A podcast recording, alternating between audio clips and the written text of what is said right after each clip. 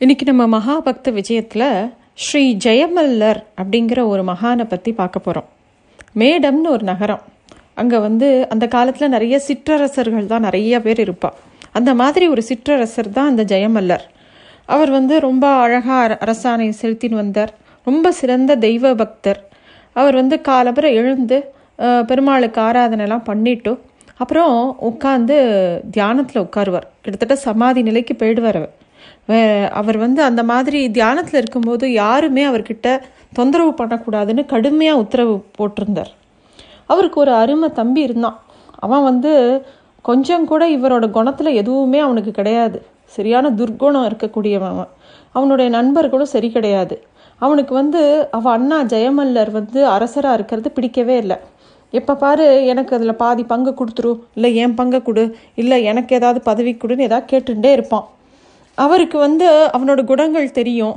இருந்தாலும் என்னைக்காவது ஒரு நாள் இவன் வந்து திருந்தி நல்ல வழிக்கு வந்தான்னா இந்த எல்லா அரசையும் அவன் கைட்ட ஒப்படைச்சிட்டு தான் தியானத்தை நோக்கி போகலாம்.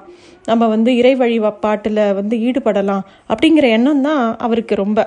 அதை அடிக்கடி எடுத்து சொல்லுவார். நீ இன்னும் கொஞ்சம் காலம் நிறைய பயிற்சி பெறணும்ப்பா உனக்கு வந்து இந்த நாட்டை ஆள்றதுக்கு உண்டான தகுதிகள் நிறையா நீ வளர்த்துக்கணும் நீ இன்னும் நிறையா படிக்கணும் நிறையா கற்றுக்கணும் அப்படின்னு எடுத்து சொல்லுவார். ஆனால் அவனுக்கு அதெல்லாம் பிடிக்கவே பிடிக்காது.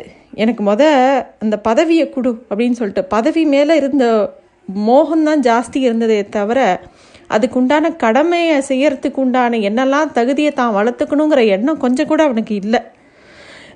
ஆனால் ஜெயமல்லரை பற்றி அந்த அவரோட அரசாட்சியை பற்றி அந்த மக்களுக்கெல்லாம் ரொம்ப சந்தோஷம். ஏன்னா அவரோட நற்குணங்களும் அவர் பக்கத்தில் இருக்கக்கூடிய மித்த சிற்றரசர்களுக்கும் இவர் மேலே ரொம்ப மரியாதை உண்டு. அதனால் அவருக்கு பகைவரைகளே கிடையாது.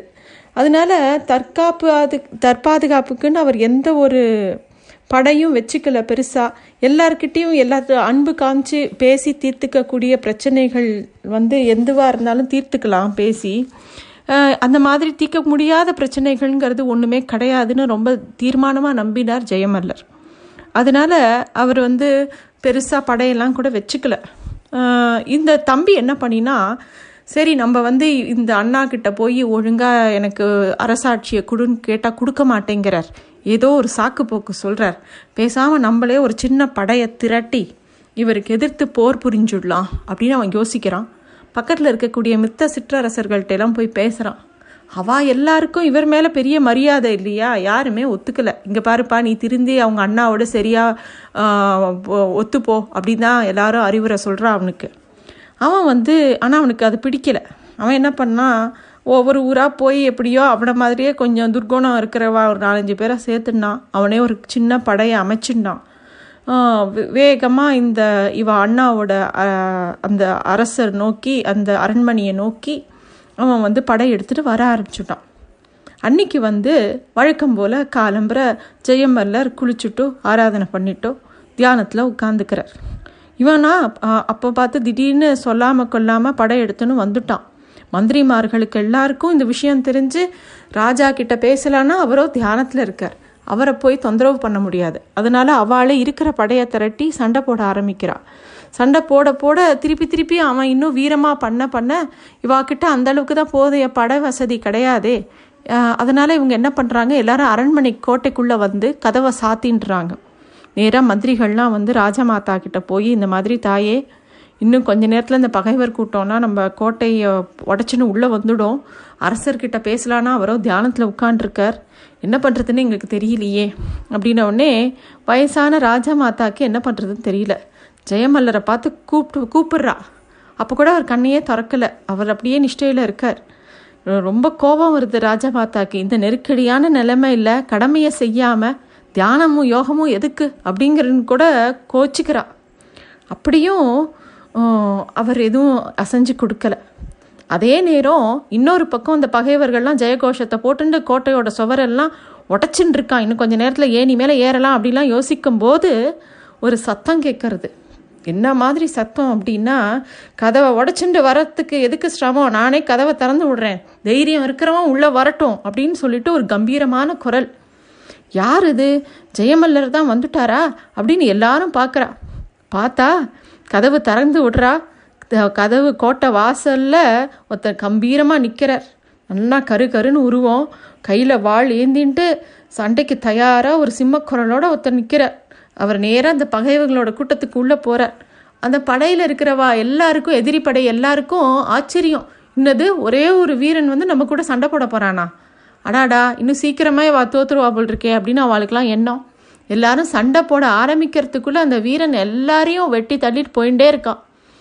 எல்லாரும் கொஞ்ச நேரத்தில் பார்த்தா அந்த எதிரி படை அப்படியே சுக்குநூறாக ஆயிடுத்து. எல்லாரும் அவ உயிரை காப்பாற்றிக்கிறதுக்கு நிறைய பேர் தப்பிச்சு போகிறா நிறைய பேர் அங்கேருந்து கிளம்புறா. கடைசியில் மிஞ்சினது ஜெயமல்லரோட தம்பியும் அந்த கருப்பு வீரனும் தான். அப்போ வந்து அந்த ஜெயமஹ ஜெயமல்லரோட தம்பியை கைது பண்ணி அந்த மந்திரிகள்லாமும் வேடிக்கை பார்த்துட்டு இருக்கா. ஜெயமல்லரோட மந்திரிகள்லாம் யார் இவன்? எந்த எந்த வீரன் இவன்? எப்படி நம்ம நாட்டில் இப்படி ஒருத்தன் இருந்தானா? எப்படி சண்டை போடுறான் பாருன்னு ஆச்சரியப்பட்டு அவெல்லாம் பார்க்குறா. அவகிட்ட இந்த தம்பியை ஒப்படைச்சிட்டு இவனை கொண்டு போய் ஜெயமல்லர் முன்னாடி ஒப்படைங்கோ அப்படின்னு சொல்லிட்டு அவர் போயிடுறார். மந்திரிகள் அப்படியே அந்த விளங்கி விளங்கிட்டு அந்த தம்பியை நேராக அரண்மனைக்கு கூட்டின்னு போகிறார் ஜெயமல்லர் வந்து நிஷ்டையை தெளிஞ்சு வெளியில் வரத்துக்கும் சரியாக இருந்தது. ஒரு சி சில ஜாமங்களுக்குள்ளேயே இவ்வளோ விஷயம் நடந்தது எல்லாம் கேள்விப்படுறார். கேள்விப்படும்போது என்னது? நீல வீரனா? கருப்பாக இருந்தானா அவன்? ஒத்தனே ஒத்தனா? அவனா இத்தனை பேரோடையும் சண்டை போட்டான்? அப்படின்னு சொல்லி கேட்குற அவருக்கு புரிஞ்சுடுத்து வந்தது யாருன்னு. சாக்ஷாத் பகவானே எனக்கோசரம் கீழே இறங்கி வந்து போர் புரிஞ்சாரா? நான் எப்பேற்பட்ட அபச்சாரம் பண்ணிட்டேன்? அவர் இவ்வளோ கஷ்டப்பட்டு போர் பண்ணும்போது நான் பாட்டுக்கு அரண்மனையில் உட்காந்துட்டு இருந்தேனே நான் எப்பேற்பட்ட பாபி? நான் வந்து என்னமோ பகவானை நினச்சிட்டே இருக்கேன்னு நினச்சேன். ஆனால் பகவான் சாட்சாத்காரம் தரிசனம் கொடுத்தது என் தம்பிக்கு தான் எனக்கு அந்த பாக்கியம் கிடைக்கலையே நான் என்ன தப்பு பண்ணினேன் அப்படின்னு ஜெயமல்லர் அப்படியே கண்ணீர் வடிக்கிறார். அப்போது ஜெயமல்லர் முன்னாடி பகவான் தோன்றார். அவரை அப்படியே அணைச்சிக்கிறார். அப்புறம் இதெல்லாம் பார்த்த தம்பிக்கும் நல்ல பத் நல்ல புத்தி வந்தது. அவனுக்கும் வந்து அரசவையை கொடுத்துட்டு அந்த க்ஷணமே பகவானுக்கு அதே இடத்துல ஒரு பெரிய கோவில் கட்டுறார் ஜெயமல்லர். கோ கோவிலை கட்டிட்டு அங்கேயே இறைப்பணி செய்ய ஆரம்பிக்கிறார். இந்த மாதிரி பகவான் வந்து தன்னுடைய பக்தர்களுக்காக எவ்வளோ தூரம் வேணால் இறங்கி வருவான் அப்படிங்கிறதுக்கு இதுவும் ஒரு உதாரணம். இதெல்லாம் வந்து நம்ம பாரத தேசத்தில் தான் நடந்திருக்கு. அங்கங்கே எவ்வளவோ கோவில்கள் நம்ம பார்க்குறோம். எல்லா கோவில்கள் பின்னாடியும் ஒவ்வொரு விதமான கதைகள் உண்டு. இந்த கதைகள் எல்லாமே நடந்ததா அப்படின்னு கேட்டால் ஒரு விஷயம் ஒரு சத்தியம் நிலச்சி இத்தனை காலம் இருக்காது.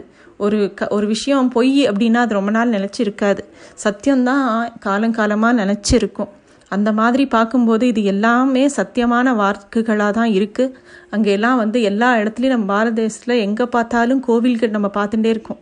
நம்ம எல்லா கோவில்களும் நம்ம பத் பத்திரமா வச்சுக்கணும். பத்திரமா நமக்கு அடுத்த வர சந்ததியர்களுக்கும் அந்த கோவிலை பற்றின மகிமையும் இங்கே இருந்த வாழ்ந்த மகான்களை பற்றின கதைகளும் சொல்லி சொல்லி கொடுத்துட்டே இருந்தால் தான் அவளுக்கு அதை பற்றின முக்கியத்துவம் தெரியும். இன்னும் நிறைய கதைகள் பார்க்கலாம். நன்றி.